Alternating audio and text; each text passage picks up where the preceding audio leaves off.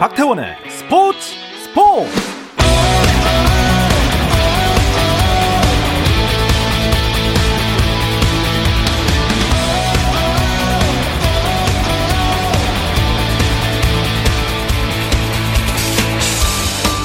스포츠가 있는 저녁 어떠신가요? 아나운서 박태원입니다. 오늘 이슈들을 살펴보는 스포츠 타임라인으로 출발하겠습니다.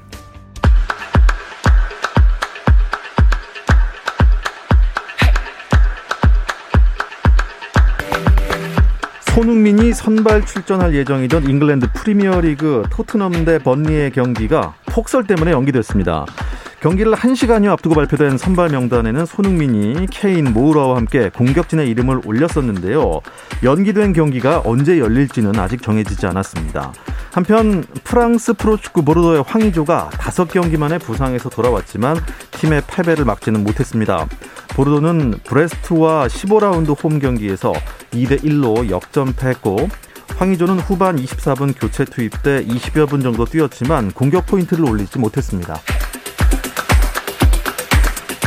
프랑스 프로축구 파리 생제르맹이 한 경기에 어시스트만 3개를 기록한 리오넬 메시의 활약을 앞세워 생테티엔을 3대 1로 이기고 4연승을 달렸습니다. 메시는 1대 0으로 뒤진 전반 45분 프리킥으로 마르키뉴스의 선제골을 이끌어냈고 후반 34분 앙헬 디마리아 또 추가 시간에 마르키뉴스의 골을 차례로 도와서 도움 헤트트릭을 완성했습니다. 파리 생제르맹은 승리에도 불구하고 후반 40분 네이마르가 상대 태클로 왼쪽 발목이 꺾이면서 교체돼 나가 비상 걸렸습니다.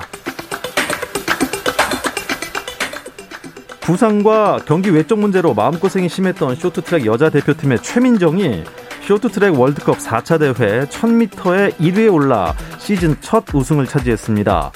남자 대표팀은 5000m 계주에서 극적인 우승을 차지했는데요.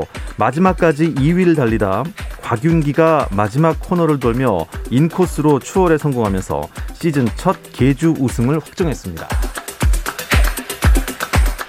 프로농구 서울 삼성이 미국 NBA 신인 드래프트 전체 5순위 출신의 토머스 로빈슨을 영입했습니다. 삼성은 왼발 부상으로 전치 8주 이상 진단을 받은 아이제아 힉스를 대신할 선수로 로빈슨을 택했습니다. 미국 프로농구 NBA에서는 서부지구 선두 골든 스테이트 워리어스가 33득점을 몰아친 스테판 커리를 앞세워 LA 클리퍼스를 105대 90으로 이기고 7연승을 달렸습니다. LA 레이커스는 디트로이트 피스톤스를 110대 106으로 꺾었는데요. 르브론 제임스가 33득점, 9어시스트로 에이스의 면모를 보였고 앤서니 데이비스는 24득점, 10리바운드로 더블 더블을 기록했습니다.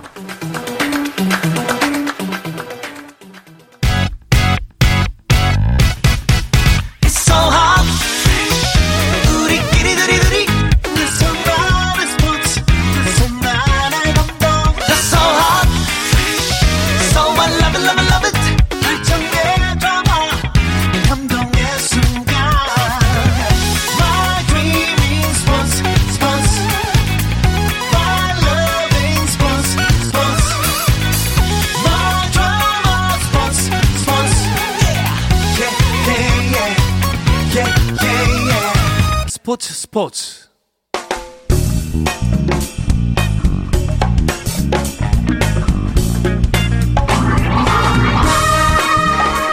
월요일 이 시간에는 저와 함께 야구 한 잔 어떠신가요? 편안하고 유쾌한 야구 이야기 정세영 이혜진의 야구 한 잔 시작합니다.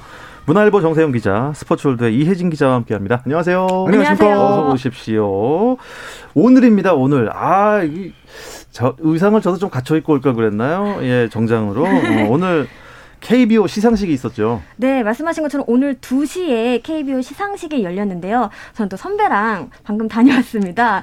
KBO 리그와 퓨처스 리그 각 부분별 타이틀 홀더에 대한 시상과 더불어 MVP 또 신인왕이 발표됐습니다. MVP엔 두산 미란다 선수가 신인왕엔 기아 이일이 선수가 선정이 됐습니다.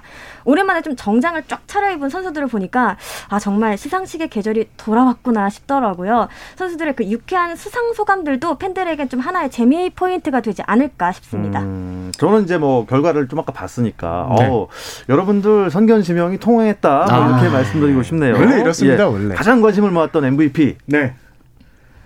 누구죠? 미란다 선수. 미란다. 예. 네. 란다 란다. 아. 올해 이제 아무래도 이제 최고의 선수를 뽑는 투표기 때문에 관심이 많이 갔는데 미란다 선수가 이제 가장 유력한 후보였습니다. 하지만 세계 최초 부자 타격왕에 올랐던 이정우 선수 또 타이틀은 없지만 KT를 우승으로 이끈 또 강백호 선수 또 한미일 통산 400세이브를 달성한 오승환 정도 선수 정도가 수상 후보로 점쳐졌고요. 그렇죠. 미란다의 수상이 유력하지만 국내파들이 원래 좀 강세를 보였습니다. MVP 투표에서 기자들이 투표로 뽑기 때문에 네. 그래서 토종 선수들의 뒤집기가 나오지 않을까라는 분석도 있었는데요. 하지만 미란다 선수 어 225 개의 타삼진을 뽑으면서 신기록 역대 신기록을 갈아치운 게 가장 큰 지지 포인트를 받았고요. 네. 그래서 어 미란다 선수 올 한 해 최고로 빛난 별이 됐습니다. 별 중에 별이 바로 미란다 선수가 됐습니다. 신인상은 두 분 다 이의리 선수 뽑았었죠.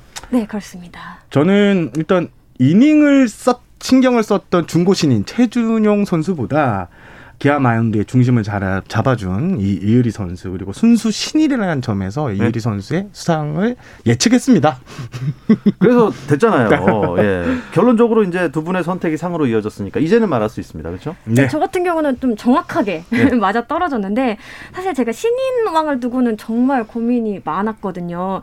사실 좀 담당팀 선수와 경쟁 중이면은 살짝 그쪽으로 눈길이 좀 가기 마련이거든요. 또 특히 또 연속 경기 홀드를 이어가고 있을 때는 아 진짜 좀 결심해야 되나 싶었는데 그래도 좀 객관성을 유지하는 게 좀 필요하다고 생각을 했고요. 저는 그냥 객관적으로 세부 지표만을 딱 고려해서 투표를 했습니다. 음, 두 분이 투표를 한 대로 된 건가요? 네, 그렇습니다. 저는 뭐 미란다 선수 같은 경우에는 이 포인트를 가장 주목했던 게 아, 지금 MVP를 받았던 외국인 선수가 7명인데 대부분 몇 년간 적응을 하면서 마지막에 이제 MVP를 받았는데 음, 미란다 선수는 네. 올해 데뷔 첫 해입니다. 그렇죠. 그래서 데뷔 첫 해 선수가 이렇게 적응 기간도 없었는데도 바로 MVP를 탔다. 이거는 진짜 임팩트 야. 크다라고 분석을 했었습니다. 음. 이번 시상식에는 MVP 신인왕 또 뭐 있었죠? 일단 아까 말씀드린 것처럼 KBO 리그와 퓨처스 리그 투수 및 타자 부분별 1위 선수들이 이제 수상을 했고요. 또 우수 심판에 대한 시상도 진행이 됐습니다. 뭐 KBO 리그에서는 미란다 양혜지 선수가 다관왕이었고요. 퓨처스 리그에서는 신성현 이태훈 선수가 이관왕에 올랐습니다. 오늘 재밌는 포인트가 있었습니다. 어. 네네. 그 최정 선수가 네. 아, 먼저 이정후 선수가 타율왕을 받았잖아요. 예. 최정 선수를 향해서 내년에는 홈런왕은 내가 차지하겠다라고 했고요. 아. 또 최정 선수는 타율왕은 내년에 내가 차지하겠다 아. 하면서 좀 재밌는 포인트가 예. 있었습니다. 끝판왕은 구자욱 선수 아닌가요? 두 분 다 긴장하셔야겠다고 아. 이렇게 또 선전포고를 또 재밌게 해주셨습니다. 야 정말 어, 이정후, 최정 또 구자욱 선수까지 이건 뭐 다들 뭐 호타니까요. 네, 두 명은 또 준족이기도 하고 내년에 또 엄청난 활약 기대하겠습니다. 지금 이게 이제 KBO MVP 시상식이었고 네. 골든글러브 또 있지 않습니까? 어, 골든글로브 시상식이 12월 10일 날 열리는데 이게 프레하고 일정의 가장 마지막입니다. 어, 마지막 그렇습니까? 시상식이고 가장 많은 또 인원이 참가하는 시상식인데요.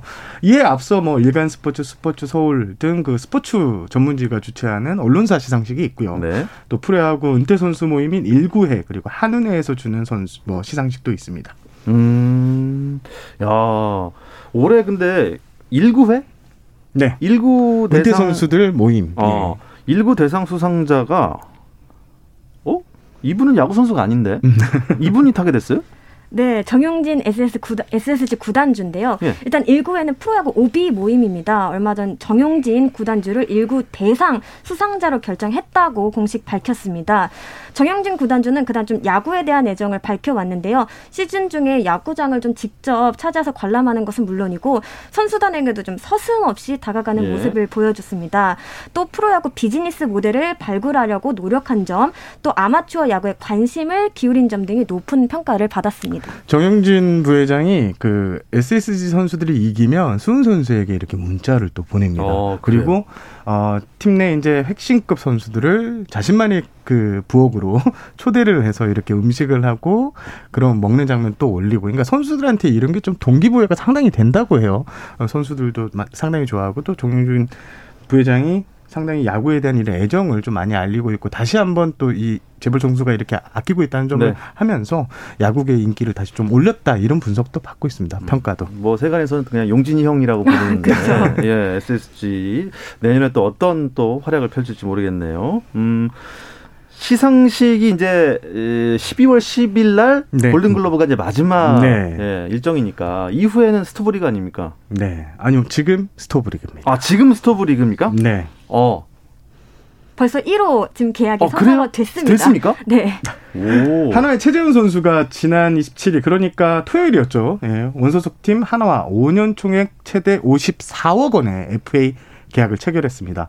세부 계약 내용을 보면 어 대박이라는 소리가 나올 정도인데 계약금이 16억 원, 연봉이 어. 33억 원, 옵션이 최대 5억 원의 조건입니다.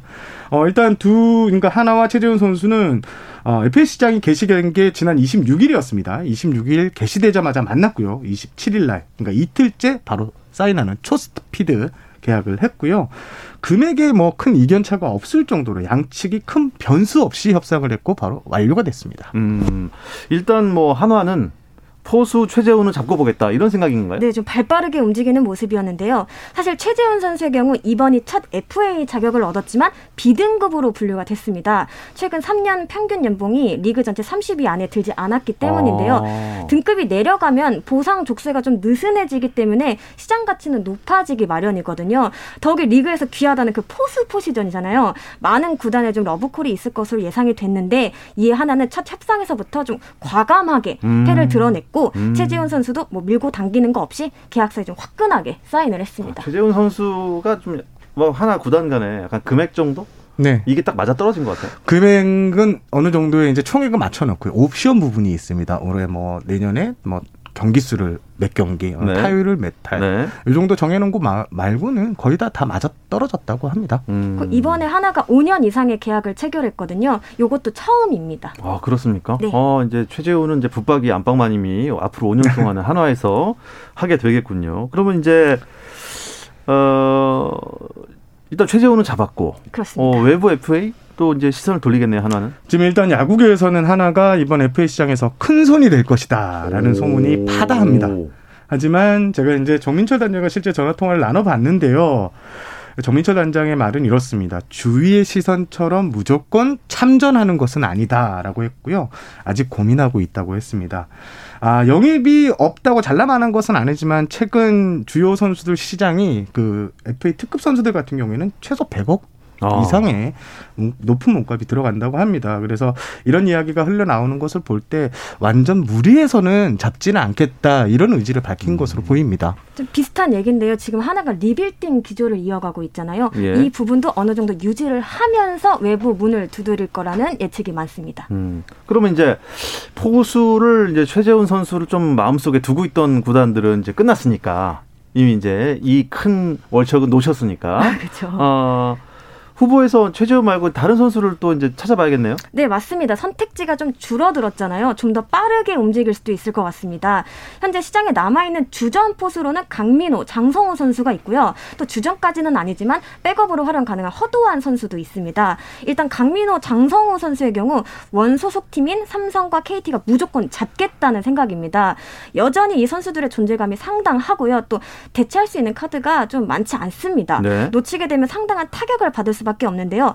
수요가 많을수록 선수 몸값이 올라가는 것은 굉장히 자연스러운 일이잖아요. 근데 삼성과 KT 외에도 안방이 불안한 팀들이 몇 있거든요. 음. 영입을 노린다면 조금 적극적으로 움직이지 않을까 싶습니다. 이 선수들이 아, 예. 지금 장, 뭐, 강민호, 장성호 선수 같은 경우에는 장성호 선수는 1위 팀, 그 삼성의 선수 2위 팀입니다. 최재훈. 선수 이제 꼴찌팀 포수가 54억 원을 넘겼습니다. 그래서 1, 2위 팀의 주전 포수들은 아, 과연 그렇겠네요. 얼마를 줘야 되냐.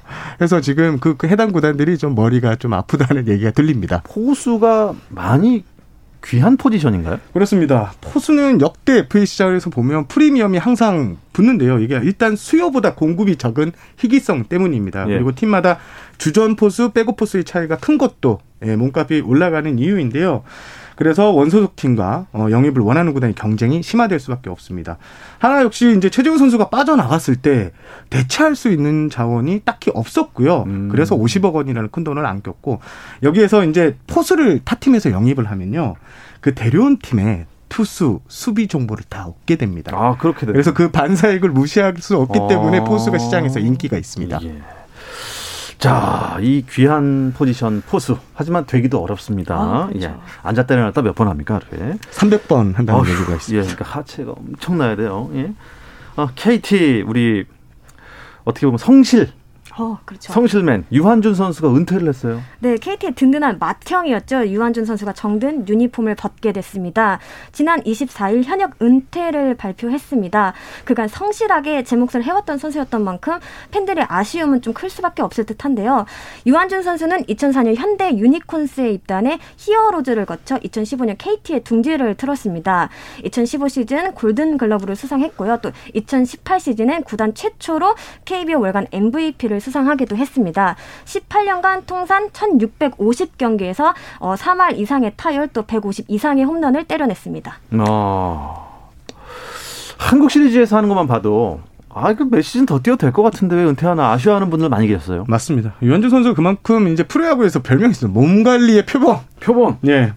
일단 유한준 선수 이 경기장에 와서 하는 행동들을 보시면 제가 잠깐 소개를 해드릴게요. 경기 6시간 전에 무조건 경기장에 도착합니다. 그리고 웨이트 트레이닝, 러닝, 타격 연습, 상대 투수 분석, 그리고 명상까지.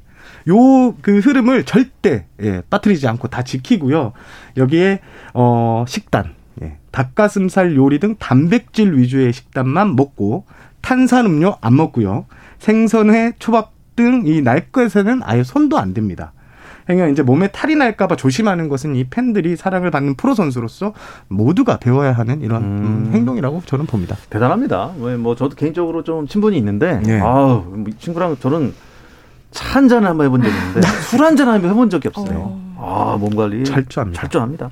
유한준 선수 야구 인생 2막도 기대하면서 응원하도록 하겠습니다. 기아가 또 새 단장을 선임했다는 소식도 화제였는데요. 잠시 쉬었다 와서 이야기 나누겠습니다.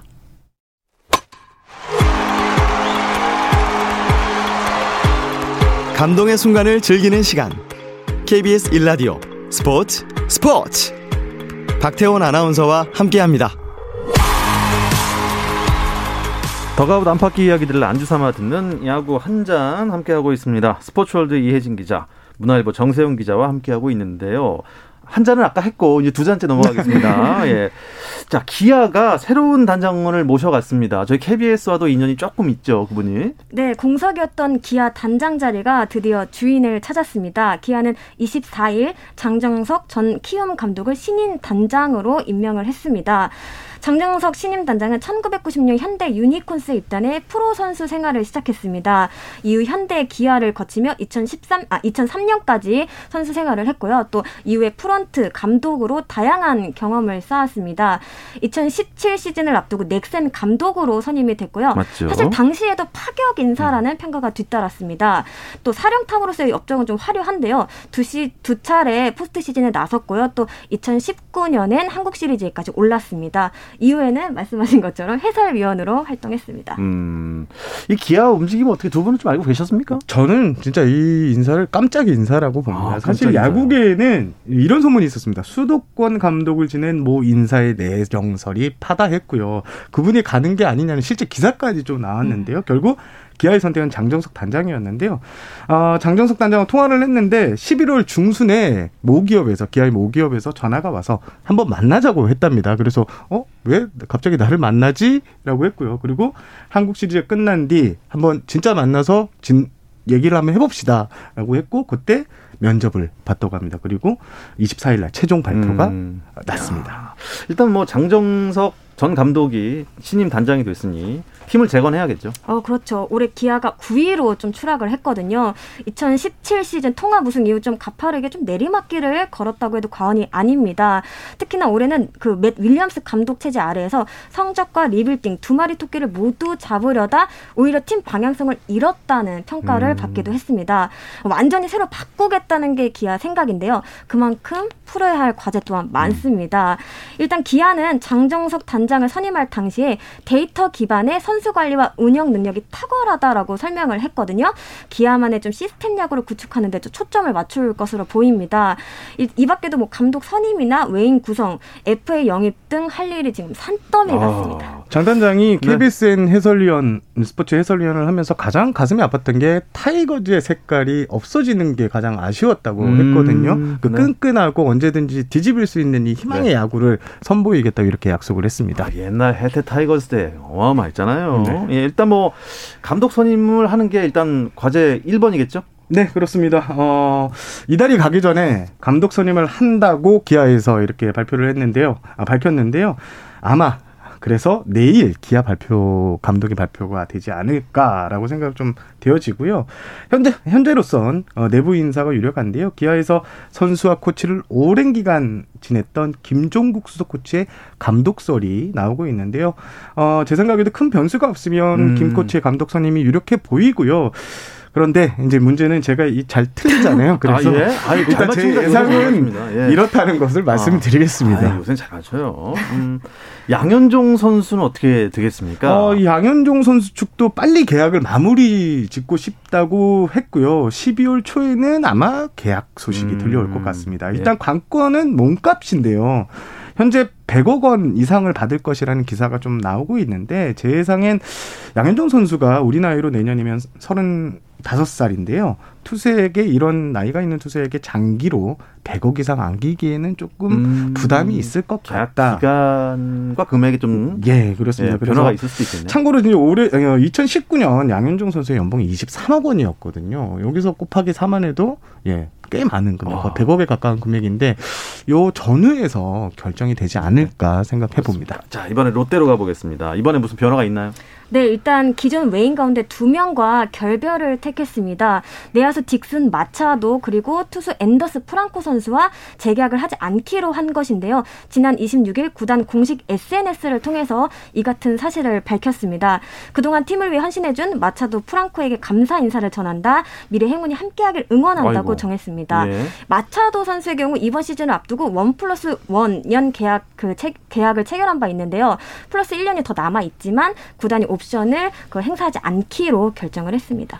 어, 마차도와의 계약 포기는 재계약 포기는 조금 아쉬운데요. 의외인 것 같기도 하고. 그렇죠. 마차도는 지난 2년간 좀 강렬한 좀 존재감을 뽐냈거든요. 특히 수비에 있어서만큼은 좀 이견이 없을 것 같습니다. 네. 통곡의 벽을 세웠다고 해도 정말 과언이 아닐 것 같은데요. 두 시즌 동안 평균 대비 수비 승리 기회도에서 전체 1위에 올랐습니다. 마차도 합류 후팀 실책 개수가 확 줄어든 것은 물론이고요. 투수력이나 내야, 내야 안정화 에도 큰 역할을 했습니다. 음. 다만 아쉬운 부분이 있다면 타격 능력인데요. 사실 뭐 작년과 올해 그렇게 크게 차이가 나는 건 아니에요. 타율만 보더라도 2할 8푼에서 2할 7푼 9리로 1, 2 정도 떨어진 건데 결국 팀 내 상황과 맞물리는 선택이라고 볼 수 있습니다. 현재 롯데는 외야 쪽의 변수가 좀 많아요. 네. 민병헌 선수가 시즌 도중 은퇴를 선언했고 또 손아섭 선수는 FA 자격을 얻어 시장에 나섰습니다. 또 외야를 넓히고 펜스를 높이는 등 리모델링 또한 지금 진행 중이거든요. 이에 따라 외인도 좀 포커스가 외야 쪽에 맞춰지지 않을까라는 아. 얘기는 많이 나옵니다만 예. 롯데는 아직까지 정해진 게 없다고 얘기했습니다. 음. 일단 시장에서는 롯데에서 외야에서 거포형 타자, 체구가 네. 큰 거포형 타자를 좀 찾고 있다는 이런 소문이 있습니다. 아, 그렇군요.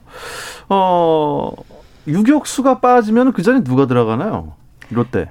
일단은 내부 선수들에게 가장 먼저 초점이 가 있고요. 뭐 트레이드 얘기가 계속해서 좀 나오곤 있지만 요것은 가능성이 가장 적다고 그렇게 얘기를 하기도 했습니다. 어, 이학주 선수 이름이 왔다 갔다 하던데. 그렇습니다. 삼성 이학주 선수 예. 올해 삼성에서 후반기부터는 뭐 거의 전력 외 판정을 받았다 해도 과언이 아닌데 아, 실제 삼성은 이학주 선수를 트레이드 시장에 매물로 이렇게 내놓은 것으로 보입니다.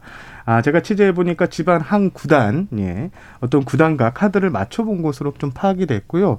이학주 선수 어, 올 겨울에는 아마 팀을 바꿀 수도 있을 음, 것 같습니다. 지금 그게 삼성의 약간 오피셜입니까? 아, 이걸 어떻게 말씀을 드려야 될까요? 아, 제가 취재한 내용입니다. 아, 취재한 내용이면 네. 뭐 거의 뭐 99.99%겠네요. 근데 뭐 이학주 선수가 그동안 좀 여러모로 좀 논란의 중심에 있지 않았습니까? 네, 특히 이번 겨울에 본의 아니게 좀 뜨거운 감자가 됐습니다. 예. 아무래도 이렇게 좀 여러 얘기가 나오다 보니까 삼성 입장에서는 부담이 있으니 좀 구단 행사에 좀 참여시키지 않기도 했는데요. 문제는 이제 양준혁 야구재단이 주최하는 자선 야구 대회에는 이름을 올렸다는 점이었습니다. 논란이 일자 이학주 선수는 자선 야구 행사 참가를 취소했는데요. 뭐 일각에서는 이학주 선수가 구단 행사는 참가하지 않고 외부 행사만 참여하는 거 아니냐 이렇게 오해를 사기도 했는데 양준혁 이사장 직접 나서서 상황을 설명하면서 이제 일단락이 됐습니다. 선배인 본인이 먼저 요청을 했고 후배가 이를 거절하지 못하고 그냥 응하려 했다. 뭐 이렇게 좀 예, 얘기를 했습니다. 일단 삼성 같은 경우에는 이학주 선수 시장에 내놨지만 절대 싼 가격에는 줄 수 없다 이런 입장이고요. 실제로 지난해 겨울에도 이학주 선수가 시장에 나왔다는 이야기가 있었는데 몇몇 구단들이 이제 양, 이학주 선수를 영입하기 위해서 이렇게 입지를 던졌지만 삼성이 이제 당시 불렀던 대가 주전급 선발 투수 그리고 혹은 거포 타자라고 하면서 협상이 불발되기도 했습니다. 음. 자, 이제 12월이 되면 어, 훈련은 안 하는 거죠? 그렇습니다. 11월 30일까지 이제 1군 공식 훈련 마감이고요. 선수들 월급도 딱 11월 30일까지로 책정이 되어 있습니다. 예. 아, 12월 1일부터 1월 31일까지 두 달간 비훈련 기간인데요. 단체로 선수들이 어, 코치들에게 이제 지도를 받을 수 없게 만들어 놨습니다.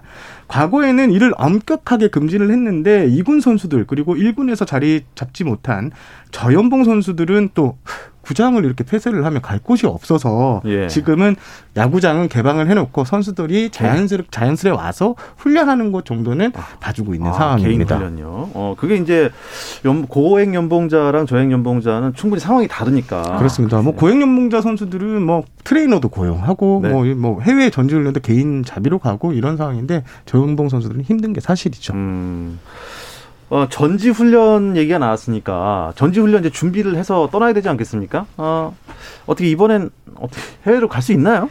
일단 SSG가 미국 전지훈련을 준비하고 있는 것으로 알려졌습니다. 코로나 이전에 사용했던 좀 미국 필로리다를 노리고 있는데요. 사실 이제 코로나 상황을 조금 더 보기는 해야 될 것 같습니다. 이 밖에 다른 구단들은 올해와 비슷하게 국내에서 전지훈련을 꾸릴 가능성이 대단히 높습니다. 일단 키움 같은 경우에는 작년에 이제 고척돔을 실내 동구장으로 쓰면서 예. 이제 겨울을 났는데 올해는 전남 고흥으로 가서 이렇게 훈련을 한다고 하고요. 대부분의 구단들이 2월 말에 거제나 이제 통영 그쪽에 모여서 남해안 리그를 또 치른다고 음. 해요. 실제 경기 수가 좀 많이 부족한데 그런 부분을 다 보충을 해서 이제 넘어가겠다는 계산을 하고 있습니다. 예전에는 이렇게 해외 전지 훈련 가면 이제 기자들이 또 따라가고. 아, 그럼요. 아, 너무 가고 싶습니다. 그러니까요. 자, 어서 빨리 코로나 좀 이게 좀 종료가 돼야 될 텐데 말 종식이 돼야 될 텐데 말이죠. 예. 이 이야기를 끝으로 아쉽지만 이번 주 야구 한 잔 여기서 마치겠습니다. 문화일보 정세영 기자, 스포츠월드 이혜진 기자 두 분 고맙습니다. 감사합니다. 감사합니다.